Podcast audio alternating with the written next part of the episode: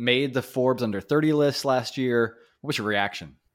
Wyatt and I, I think, were surprised at first and uh, really didn't feel real or have much impact until we told our team. And our team was really excited and started to get the feedback from advisors, people in the industry that we care about. I mean, that that actually, I think, made us feel better than the announcement itself. It's just the reminder that there's a lot of people here supporting us, and all of that felt really good. This is the AgBioscience Podcast. Welcome, and thanks for joining. I am Mitch Frazier, C E O of AgriNovus Indiana. This is the podcast where we explore all things AgBioscience, the people, the products, and the innovations across food, animal health, plant science, and agtech. Our guest this week, no stranger to starting great things from the ground up, and no stranger to this podcast, from a beekeeping club at Indiana University to co-founding an incredible agtech startup, Ellie Symes, C E O of the Bee Corporation, Bee Corp, joins us. Ellie, thank you so much for investing time to spend with us today. Of course. Thanks for having me, Mitch. Of course. Now, before we begin, congratulations are in order to you and your co-founder, Wyatt. Ellie, you were both named one of the to one of the most prestigious lists for young entrepreneurs in the world last year, the Forbes Under thirty list. Giant congratulations. Thank you. I appreciate it. It's definitely an honor, and we're in really good company. I've met some of the fellow cohort mates, and they're doing amazing things. Well, you are making Indiana proud. You are making AgTech proud, not just here in Indiana or across the Midwest, but around the world. The innovations that you and Wyatt and the team are leading at the B Corp, I think just nothing short of astounding. Before we jump into the B Corp, I want to start with your story a bit. Help us understand your background. Where did you... Where did you grow up? How did you choose I U? And how did you come to the B Corp? Yeah, absolutely. So I uh, grew up in several cities across the U S and Canada, was born in Saint Louis, but we moved about every two or three years. Uh, I think Saint Louis still feels like home to me. It's where most of my family is.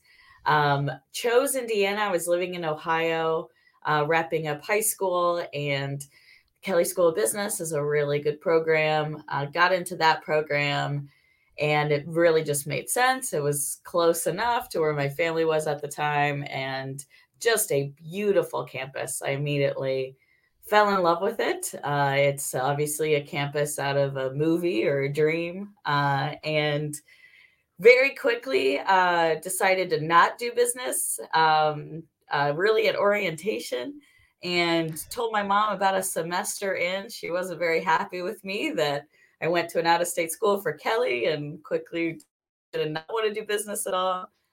Chose S P I A, which is the School of Public Environmental Affairs. It's now O'Neill, uh, and uh, really fell in love with the degree program and had a lot of fun. Um, did not think I would obviously start a business or work in beekeeping. I was definitely wanting to work in food sustainability. So bees were an important part of that, but I was exploring a lot of aspects of that. Um, and then we started the beekeeping club. We were encouraged to start a business. We ended up winning funding to get started, and uh, full circle, ended up starting a business, even though I very much ran away from business school at eighteen. So uh, mom's happy now, and uh, we're having a lot of fun with the company. Ellie, that is awesome. I love in each of those chapters, there's so much to be unpacked, but following your passion, right? You, you listen to that sort of gut instinct inside. You said, mm, I don't know that this business thing's for me. You follow food security, you follow food systems into bees, and then bees into a business. Tell us more about the B Corp, just shy of six years old, if, I, if I'm thinking about that correctly. Yeah, absolutely. We will turn six on February twenty-fifth. Uh, so it's coming up here. I... Uh, So the B Corp, we're helping growers who rent beehives to pollinate their crops. We're innovating on the appraisal process that's done by the growers to make sure the hives that show up can actually compete, complete crop pollination, and to make sure the growers are getting what they pay for on the hives that they rent. Uh, so instead of opening up the hive and guessing how many bees are inside, we use infrared image analysis to predict how many bees are in the colonies. And we are about to kick off year four Uh, of our product. Incredible. And, and for those that don't know, Ellie, And this is a really time-intensive, critical timeline when those hives arrive at an almond grower or a grower specifically, um, for those bees to go out and pollinate. I mean, this isn't, this is a real problem that exists in the industry. Talk a little bit more about the problem and, and why it's so critical that you're solving this.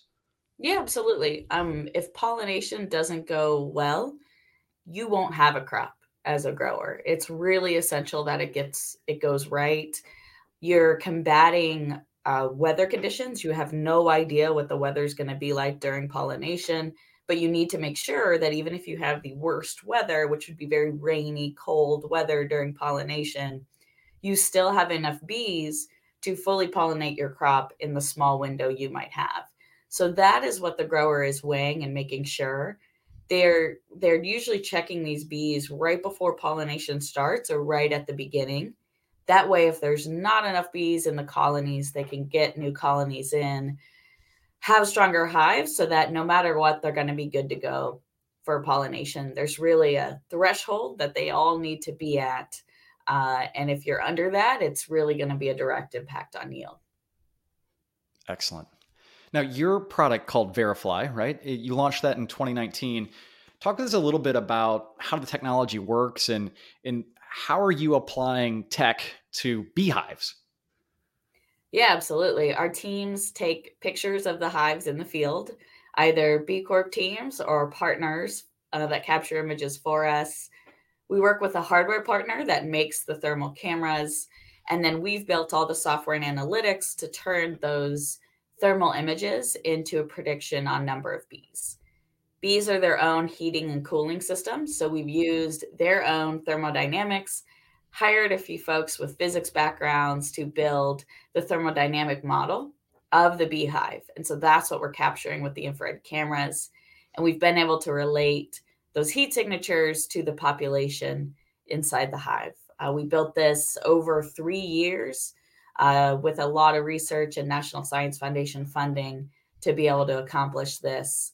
The benefit is not having to open the beehives. It's better for the beekeepers. It's better for the bees, and it doesn't disrupt pollination at all. And really, it's an objective measurement that both sides, the beekeepers and the growers, wanted, because opening up a hive and counting bees is obviously uh, inaccurate and uh, very challenging to do. Ellie, you got your start in almonds, if I remember correctly. Uh, what crop areas have you expanded into since? We are in seeds, berries, and avocados, in addition to almonds, uh, both in the U S and in four additional countries. So five countries total across three continents. So exciting. So exciting. Now, I want to I want to zoom out a little bit, Ellie.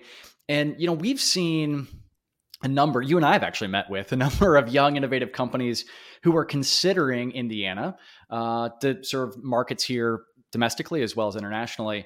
What's been beneficial about growing B Corp here in Indiana?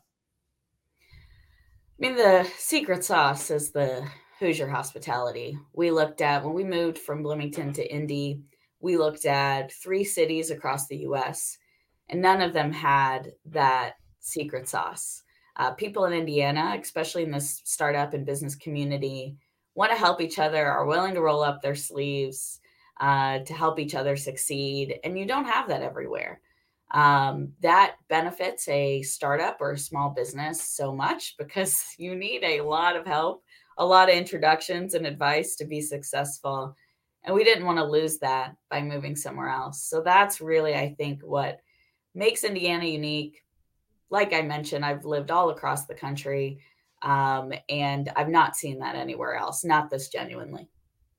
Well, Ellie, you've been a big piece of the story for so many, uh, helpful to us here at AgriNovus, talking with folks who are considering Indiana, but also just being a, a champion for all things entrepreneurial here in our state.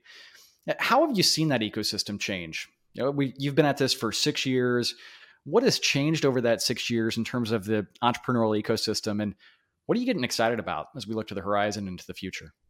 Yeah, absolutely. I think we have so many more companies at all levels than we did six years ago. And I think one of the reasons for that is we have a lot more resources for companies just starting out. think when I started in, it was late twenty fifteen, early twenty sixteen, those resources were here. They just weren't formalized. Uh, people have really come together and built things like Ag- AgriNovus. Uh, G-Beta is now here in Indiana, like uh, what folks are doing down at the mill. They've really formalized a lot of the things that we saw early on. And that's made it a lot easier for companies to grow and get started. So we just have a lot more than we did when we started, and that's a great thing. I also think we have a lot more um, breadth of industries and solutions than when we started. Uh, we were one of the fir- only ag tech companies when we started. Now there's many. Uh, there weren't a lot outside of software, and now there's uh, companies working at, in really all industries and verticals at the startup stage. And then we also have a lot more scale-ups and exits that we can look up to uh, as examples uh, than we first had. So I think all of that is just because of all of the people like you working on the ecosystem, working on improving it, has really been successful. And uh, it's been cool to see the change. Uh, it's fun to get to do it with you, Ellie. Thank you so much for being a part of it. I have one more question for you before we wrap up.